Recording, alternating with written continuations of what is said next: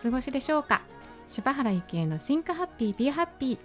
パーソナリティの柴原幸恵です。この番組は働く女性専業主婦妻お母さんそんなさまざまな立場で頑張っている女性を応援したい。そんなコンセプトでさまざまな声をお届けしていきたいと思っています。番組タイトルの Think Happy Be Happy こちらの意味は幸せだと思えば幸せ。私の大好きな言葉です。辛い状況の中でも小さな幸せが見つけられたら目の前がほんの少し変わるかもしれない。もしかして大きく変わることもあるかもしれない。どんな悩みも人に言えないことも小さなことでも番組で拾っていきます。人にとっては小さく見えること。でも当事者にとっては山のごとく大きなこと。私柴原を通して身近な問題や課題を一緒に考えていけたら嬉しいです。それでは第35回。本日のゲストのご紹介をさせていただきます、えー本日のゲストはパッピーさんです。パッピーさんよろしくお願いします。お願いします。はい、では簡単に自己紹介お願いします。はい、夢相談師をやっているパッピーです。はい。早速夢相談師って何ですかっていうところなんですがはい。夢相談師ってどんなお仕事なんでしょうか？うん、夢相談師っていうのは、うん。夢ってこう眠るとか睡眠の方の夢ではなくて、うんうん。はい。自己実現とか願望の方の夢をですね、うんうん。こうどんな夢でも丁寧に傾聴して、うん。それに対する適切な提案とかうん価値あるご提案っていうのをうん。メインで活動してます。ああそれはそのお仕事はいつ頃からされてるんですか？これ肩書きは約うんうん。2年前くらいからずっと名乗ってたんですけど、うんうん。本格的にこう自分のサービスお仕事としてっていうのは約2ヶ月3ヶ月前から本当つい最近うんちゃんと確立させながらやってます。私のもう生きている中で夢相談師っていうそのお仕事名っていうんですか、うん。初めて聞くんですけども、は、はい。それはあのまあどうやってそのじゃあそのお客様っていうんですかね、うん。あの夢相談師をこうもどうやって求めて くるんでしょう？大体あのーなんか今の段階だと、うん私もこう SNS とか、うんうん。そういうインターネットのところから見つけてもらうというよりかは、うんうん。本当にこうオフラインリアルのお友達のうん。夢の相談を聞いて、うん。でそれに対してこうやっぱその目の前の人が感動してくれると、他の夢持ってる人たちをこう口コミって呼ばれるところでこうどんどんご紹介いただけるので,、うんでそれでこうどんどんどんどんそういった夢ある人たちとつながっていってます。ああそうすると夢持つってまあ大体若者なのかなと思うんですけどうんうも、ん。どのぐらいの、まあ、こう年齢幅っていうんですか、うんうんうん。あるんですか、大体こう多いのがやっぱり10代後半から、うんうんうん。で今最高でこう40代の方っていう夢をこう聞いてますね。であ中でも一番多いなっていう印象はやっぱり20代前半の方が多いです、まあ、20代前半でねこう夢をこう持ちながら、うん。こうね、精力的にこうポジティブに前進するっていうのはまあこうなんか大体想像ができるんですけど、うんうまあ、私40代うん。私からして、まあい、ありがとうございます、まあ、私も今夢持って動いてますけど、でも周り見てもそんなに夢ある人って少ないのかなとか思ったりするんですけども、どうですか？夢相談師から見て、うん。まあ、その40代ぐらいの方ってうん。夢持ってる方の比率ってどのぐらいやっぱり今までで出会った中でもまだ2人ほどしかこう出会ったことはないですね。そうなんですね。うん、まあそのなんていうんですかね、このご時世っていうのもあれですけど、うん。まあ夢って持ちづらい状況はい。なのかなとか思ったりするんですけれど、なんかまあ大体どんな夢を持たれてる方が多いですか、パッピーの周りとかお客様とかで。えっと、こう夢っておそらくこう制限がなくて、うんいろんなこう自由な発想だと思うんですけど、中でもこうパッピーにご相談しに来るっていう方々は、フリーランスとか個人事業主の方、こう自分の才能とか能力、ん好きなこと得意なことをこう生かしてこう、うん。やっぱお金を稼ぎたいとか自分でビジネスしてみたいっていう方が相談多いですね。ああそうすると、まあ、その夢の先に、まあ、うん。そのお仕事っていうんですかね、はい。そこにつながるような夢を相談されに来ることが多いっていう、ところですかね。うん。まあ、でも夢って一言で言っても、うん。なんかこうなんか将来こうなれたらいいなとかうん。ぐらいのレベルとか、あとはもうこれが絶対やりたいんだっていう夢ってあると思うんですけど、そのパッピーはどういったところの夢にこうアプローチされるんですか、本当こう一番、まあ、し下ではないんですけど、幅広いところで言うとまず全く夢がない方っていう方からこうすでに夢はあるんだけどどうやって叶えていいかわからないっていうご相談がこう幅広くうん。うん。受け負ってますねこっちの方で。そうするとどうやって叶えていいかわからないっていう方にはうん。どうどうやって叶えてあげるんですか？やっぱりこう夢って人それぞれなのうんうん。うん。うんでまずその人の夢を聞いてじゃあうん一体今何が課題なんだろうってうんいうその課題さえクリアできたら夢叶うよねってすごくシンプルですよね。ん。でもこうやっぱシンプルがゆえにうん。じゃあどうすんだよってなったところうんうんうんうん。のそのじゃあ課題は何っていうところをしっかりと丁寧に聞いてあげてそれに対する適切なその提案価値あるご提案っていうところでうん。こうその人のまあオーダーメイドみたいな感じですよねうんなんかその人じゃあ今こうしてみたらどうですかとかうんうんうんそういうのをやってます。あーそうするともう一対一でこう深くこう深掘りしていくような、はいあのスタイルってことですね。うんうんはあ、そんなパッピーご自身の夢相談師の夢ってあるんですか、うんありますあのーうんうんすごい莫大なんですけどうんうん「It's a Small World」みたいな世界観をこう作り上げたいなと思っていて、うんうんうんであのディズニーの「うん。あの It's a Small World」あるじゃないですか、乗り物、あそこでこう流れてくる音楽というか、歌うん。のあの歌詞を見るとあそこにはこう怒りっていう感情は一切なくてこううん喜びと悲しみをこう分かち合う世界観なんですよね。ですごく平和だなと思うのと、あとはそのお隣同士が手つないでそれがこう輪になってそれが小さな世界って描かれてるんですけど、なんか本当にそれだけでいいんだろうなって自分の中で思っていて。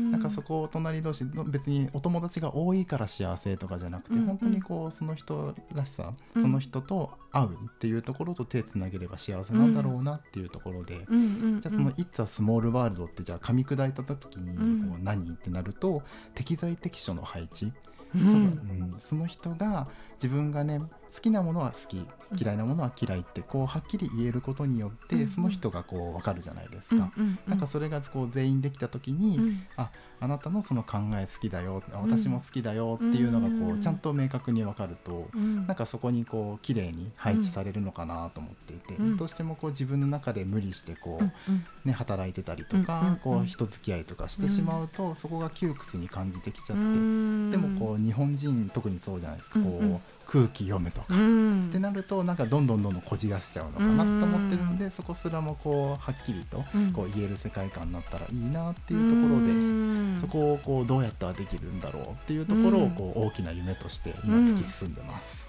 確かにこう自分はこれが好きなんだこれが嫌いなんだって、うん。なかなか言う機会もないっていうか、うんだけどそれを一人一人が発信していけたら、うん。なんかこうあえて言わないから探り合っちゃうというか、うん。なんか大丈夫だよねみたいなところがありますけ素ど、うん、なんかやっぱりねみんながみんな自由に発信できたら、なんか探るまでもなく、うん。いやこことここでじゃあ手つなごうってできますよね。すごい気持ちいいなって。うんうんうんうん、でもまあねパッピーがそういった「いつはスモールワールド」の世界うん。が、まあ、こう叶えたい夢なんだなっうん。てなるまでって、うん。多分そうじゃない世界を見てきたから、うん。それを夢って思うようになったのかなと思うんですけど、うんうん。パッピーがそのね今の大きな夢を描く前っていうんですかねどんな経験があって、こうそこの夢を見るようになったんですか、あーその夢とか夢相談師になったそのきっかけとしては、うん。まずこう自分がもともとプロマジシャンをやっていて、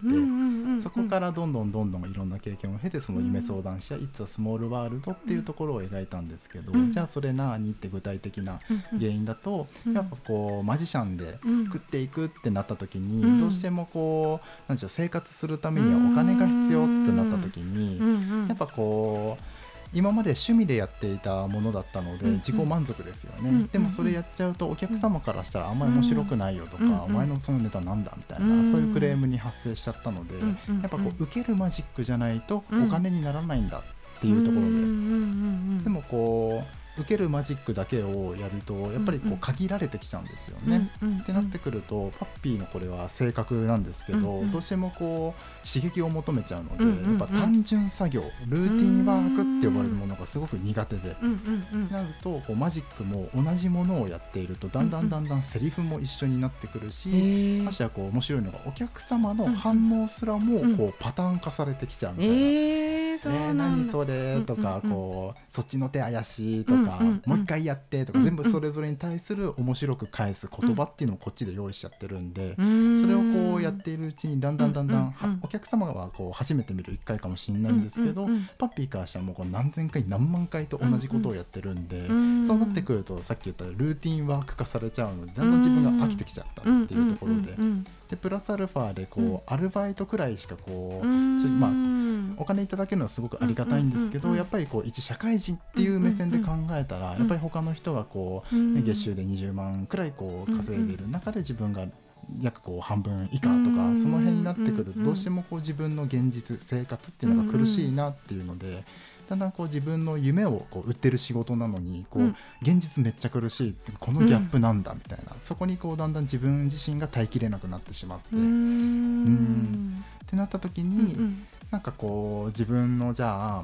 こうやっぱりマジックを嫌いになるのは嫌だなと思って、うんこのまま続けていくとちょっと嫌いになりそうっていう感覚があったので、うんじゃあその好きを好きなまま保つためにはどうすればいいかなって考えた時に、じゃあこれ別の収入源でこう生活すればこのマジックっていうのも続けられるし、生活も苦しくなくなると思って。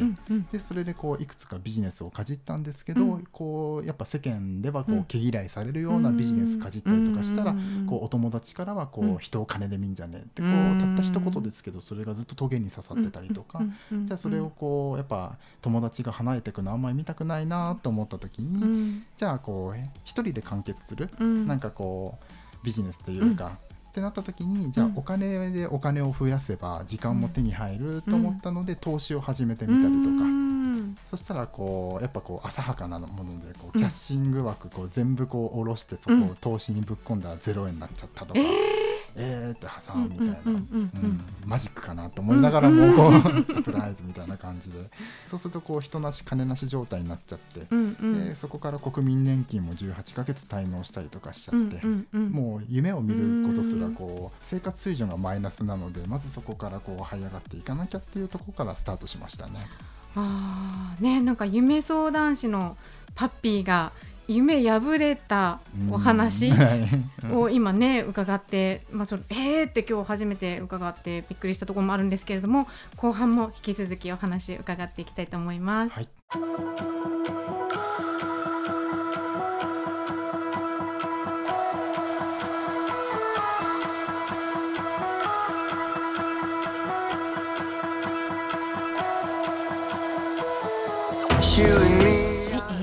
ではですね夢相談師のパッピーがですねあのご自身の夢破れたところからの今のお仕事をもう疲れたっていうところのお話を伺ってきたんですけれども、はい、先ほどあの、ね、マジシャンだった時代があるっていうことなんですがあの私の知り合いでもねあのプロのマジシャンの方いらっしゃるんですけど、うん。やっぱりねこのコロナでもう何にもできないって言って、うん。まあ、動画とか頑張ってるんですけどもやっぱり厳しいって言ってるんですね。うん。でまあそのねそのマジシャンだったパッピーに、まあ、そういったそのなんですかね娯楽っていうんですかね、うん。そういった本当はリアルでこう今まで、うんあの活動したアーティストさんであるとか、そういった方々のこの方向性っていうんですかね、どんな風に見られてますか、なんか今回のコロナでみんなこうどうしようどうしようってこうてんやわんやなってる中うんうんうん。でやっぱりこうピンチはチャンスみたいなこうかっこいい言葉あるじゃないですか。うんうん。もうまさにこう今の状態で結構ピンチうん。だからこそのそのチャンスっていうのが隠れてるのかなってうん。パッピー自身も思っていて、うんうん。そういったこう娯楽エンターテイナーっていう方、うんそうやってこう自分のパフォーマンスショーを見せるっていう方がやっぱりどうしてもこう今までリアルだからこそ成り立っていたものがどうしてもこうオンラインじゃないとっていうオンラインに切り替えないともう生活が苦しいって余儀なくされているやっぱ状況なんですよね。ってなった時にやっぱりこうまず一つとしてそのデジタルっていうところはうん。もう今後これが一般常識にあ新常識としてなるのかなと思っていて、うん。やっぱりこうそこを基盤としながら、だからといってじゃあ全くこうリアルがなくなるっていうことはないと思うんですよ。うんこう人対人のコミュニケーションやっぱり大事なので、うんであとは飲食店だったりとか、うんそうやってショーができるこう箱って呼ばれるスペースのところもなくなることはないのかなと思っていて。でもやっぱりこうどうしてもこう大人数だからこそそこの経営も成り立ってたっていうところが、でもこう全く入っちゃいけませんじゃなくて、まあ、ソーシャルディスタンスでこう人数制限をかけながらこう経営してくださいとかこうちょっと短縮営業してくださいっていう中で逆に今度そのリアルのところがある意味こう高級だったりとかリッチって呼ばれるそのちょっとこうなんでしょう価値が上がるそういった体験ができる場所になるのかなってパッピーは見ているのでなのでそのデジタルとそのリアルのところを上手に付き合っていくっていうのがこれからのコロナとの付き合いなのかなって思ってますね。そうするとね私の周りでも割とそのアーティストさんだったりとかね、うん、このまだ卵で夢を見てる段階のはい、あの子たちいるんですけどね、うん、それもやっぱり諦めなくてもその方向性っていうかね、を固めればいけるんじゃないかっていうところですかね。上手にこう活用しながらあるものをちゃんと組み合わせていけば、こうきっとその人らしさのこう、なんでしょうスタイルっていうのが確立されるのかなって思ってます。なるほどね。なんか、まあ、そんな中で、まあ、夢を持ってる人は、まあ、そこに向かうために、まあ、パピに相談したりとか、まあ、こういろんなこうあの手この手を使っていけばいいと思うんですけど、そもそも夢なんてないんだけどっていう人も結構いるんじゃないかなって思うんですけど、まあ、そういう人はどうしたらこう夢って見つかるんですかっていうところなんですけど、うんうん、はい、結構こうパッピーのこうご相談に来る方々の中にはやっぱりこうそもそも夢持ってないんだよねどうしたらいいですか？助けてくださいってくる方もいますよちらほら。ってなった時にそこでこう多い傾向として大体2つなのかなっていうのがまずはこう夢っていうこと自身がやっぱりこう立派な夢じゃないと大きな夢じゃないといけないんじゃないかっていう思い込みがある。ってなった時に別に夢ってそもそもじゃあ大きいのが夢なんだよっていうそういった定義はなくて、別に小さくてもいいじゃんっていう、もうたとえこうおかかのこうおにぎりが食べたいだけでも夢じゃんっていうところで、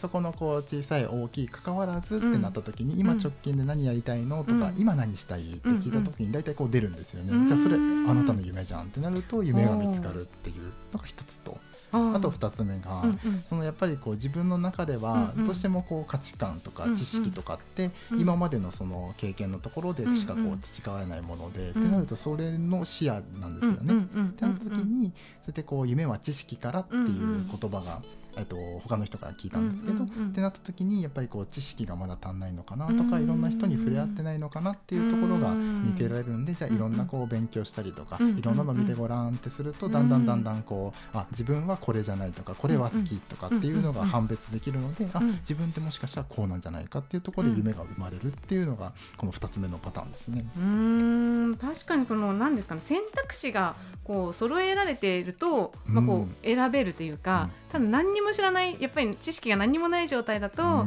夢ってなかなかこう勝手に生み出されないっていうか、ですよね。うん。じゃあそんなあの、まあ、知識がない方、まあ、見つけていこうっていう中で、なんかパッピーはこう一つコミュニティを持ってらっしゃるっていうところなんですけども、はい、どんなコミュニティなんですか？あのオレンジスターっていう、はい、こう一人一人の才能能力情熱を掛け合わせて夢を叶えようっていうコミュニティがあります。どんなことをするんですか？そこのコミュニティでここでは、うんうん、本当先ほど言ったように、うんうん、一人一人のこの才能能力っていうのがやっぱあるんですよね、うん、こうちゃんと見ると。ってなった時にこう今じゃあ夢叶えようってなった時にどうしても一人で頑張っちゃうってなるとどうしてもそこには限界があるのかなと思っていて例えばじゃあホームページ作りたいっていう夢があった時に自分は今その能力とか才能がないからこそ作れてないけどもしそれができる人にこうできる人って言った時にあ僕できますよってなったらそこマッチングでこうすぐ叶うじゃないですか。じゃそこをじゃあ自分が持っている才能と能力ここをじゃあどんどんどんどん出し合えるようなコミュニティあればいいなと思ってそのオレンジスターっていうのがそこに当たります。あなんかさっきそれパッピーが言ってたその「It's a Small World の」うん、まあ、手と手をつなぐじゃないですけど、うん、そことつながってるってことですよね。そうなんです。まさにまさにその場をもうすでにパピーはこう作ってるっていうことですね。うん、あじゃあやっぱりね夢を、まあ、今ない人もいると思うんですけど、やっぱり夢持つっていいよねって思うんですが、その夢持つことの良さってパッピーはどういうふうに考えていらっしゃいます、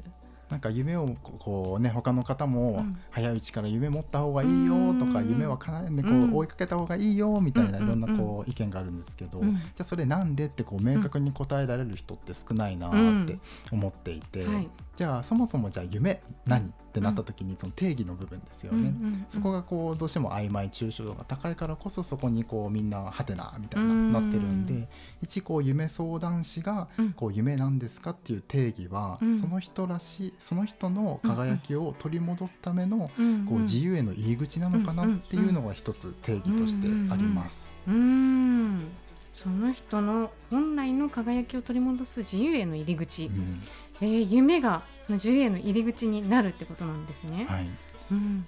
これなんでってなると、うんうんこうどうしてもこう今現状をそれが叶ってないからこそその夢っていうのが生まれると思っていて、うんうんうんうん。ってなった時におそらくみんなこう自由になりたいみたいなのってこうんうん。うよく言うじゃないですか、うんこう自由になりたいなとか、うん。ってなった時にうん。自由もやっぱり人それぞれで、うん。うん。それをじゃあ自由その人らしさの自由って何ってなると、うん。その夢っていうのが一つヒントになるんじゃないかなと思っていて、だったらこう夢持った方がいいよねっていうのはそっちにこうつながるのかなっていう夢相談師としては思ってます。はあ。ね、なんかやっぱりパッピーはそのやっぱりマジシャンでのその経験その後の、まあね、いろんなビジネスの経験から、まあ、こう夢自分の夢がもう夢相談師ということにもなっていて、はい。そんなそのパッピーのねお仕事、夢相談師っていうお仕事のうん。やりがいってどんなところにあるんですか、やりがいは、うんなんかこう夢を叶える姿はもちろんすごく嬉しいんですけど、うんうん。その時の夢叶えたっていう感情ってすごい満足感とか達成感っていうところなんですけど、うんうん。パピはどちらかというとワクワク楽しさにすごいフォーカスを当てていて、うんうんうんじゃあその夢って一つ取った時に、うん。じゃあどんな時がワクワク楽しいになるんだろうって思うと、その向かっている道中うん。その向かってる時のそのこうアップダウンというか、うん。谷あり山ありっていうのがジェットコースターのようにワクワク楽しいのかなと思うっていて。ん確かに。なのでその人がやっぱり悩んでるってなるとそこで足踏みしてる状態なので、そこでこう背中を押してあげての一歩踏み出した時のすっきり感、うんそういった顔だったりとか、全くこう夢っていうところを語ってこなかったっていう人ってこう、パピはこう心が砂漠になってるねなんて表現するんですけど、そこで一緒に夢語ったりとか、ってなるとあ自分そういえばこう小さい時こんなこと思っててねっていうとこうん。ううん子供のように語り出すんですよね。うん。ってなるとこうそのさっきの砂漠のところがうん本当こうオアシスみたいにこううんうん。潤っていく姿を見た時うんうんにあやっててよかったなっていう感情がそこでよめえーそこで芽生えてきますね。うん、やっぱりなんか一人でこれ夢なのかなとか迷ってる時、で夢だと思ってやりたいんだけどでも一人よりもやっぱり一緒に共感してくれるやっぱりねパッピーみたいな人いたら、うん。より盛り上がって夢のね、うん。実現も叶うのも早くなるとうんうん思うんですけど、うん。じゃあ,、まあ一方ねその夢も、もうこう思い描いて突き進んでやったってさっきねパピーみたいに叶った一瞬っていうところから、でもやっぱりそのなんだろうな失敗じゃないですけど、うんうんうん。まあ、夢破れるじゃないですけど、うん。そういったこともありますよね。うんうんありますね。まあ、そういうのではパッピーはどうやって捉えてこうどうやってこう、まあ、クライアントっていうんですか、うんうんうん。お客様にどういうふうなアドバイスしてあげるんですかね。なんかこう夢ってなった時に、うんうん。最初こうやっぱり今の現状が苦しくてポンって生まれるものだったりとか、うんうんうんこうもしくはこう今までのトラウマや嫌なこと、うんこう自分がね嫌だなと思ってたことから夢っていうのが結構生まれてるのが多い傾向だなって今捉えていて、うん。でその時にこう夢じゃあ叶ったらねもちろん嬉しいんですけど、うん。破れちゃったってなった時に、うんうんさっきのその夢の定義何？ってこう、うんうんうんパッピーのうんうんこう偉そうに語ってたうんあるじゃないですか、うんその人の。本来の輝きを取り戻す自由への入り口っていうことで、本当一つのきっかけにしか過ぎないんだよって。じゃあその夢うんね破れたりってなっても、うん。じゃあそこからねじゃあなんでこう今回叶わなかったんだろうねってなった時にやっぱりこう自分のうん。こう今までの過去のところが原因になってたりとか、もしかしたら本当はこう自分がそれ夢じゃなかったんじゃないかっていう一うん。つやっぱきっかけなので、うん。そうなってくるとまた新たな夢を見つけたりとか、ってなるとだんだんさっきのその人らしさその人の本来の輝きっていうところで、こう自由にどんどん近づいてくるんじゃないかなって思ってます。ああ破れることもやっぱ自分らしさに近づいてるっていううんところ、ですね。あー。でもそれって一人じゃねなかなかたどり着けないので、まあ、そんな時にはね、夢相談師パッピーに相談していただければと思うんですけども、パッピーに相談したい、まあ、またはパッピーの何かこう知りたいって言った時、はい。何かこう SNS ですとかありますか？はい、えっと SNS ではい。ツイッターとインスタグラムがはいあります。はい。でツイッターはですね、はい。こう検索のところで、はい。夢相談師うん。スペースはい。パッピー、はい。で夢相談師は漢字で、はい。パッピーはひらがなで。はい。でよくこれ間違えるんですけど、うんうん。パッピー最後伸ばし棒ではなくて、はい。ちっちゃな「い」で終わってます。なるほど。それでツイッターが出てきます、はい。でインスタグラムは、はい。これ検索のところで、はい。英語ではい。こう小文字ですね、うん。pp.pappy で出てきます、はい。はい。えっとパッピーですねパッピーですねパッピーですね pp.pappy ですねはい、ありがとうございます。それでは夢相談師パッピーさん、今日は貴重なお話をありがとうございました。はいありがとうございましたあっという間にエンディングの時間となりました。柴原ゆきえの Think Happy Be Happy。この番組は毎月1日と15日に配信してまいります。ぜひお楽しみに聞いていただけたらと思います。また番組へのご意見、ご感想もお待ちしています。Info アットマーク言葉リスタ .com 言葉リスタは KOTOBARISTA こちらまでお寄せください。それではまた次回お会いしましょう。柴原ゆきえでした。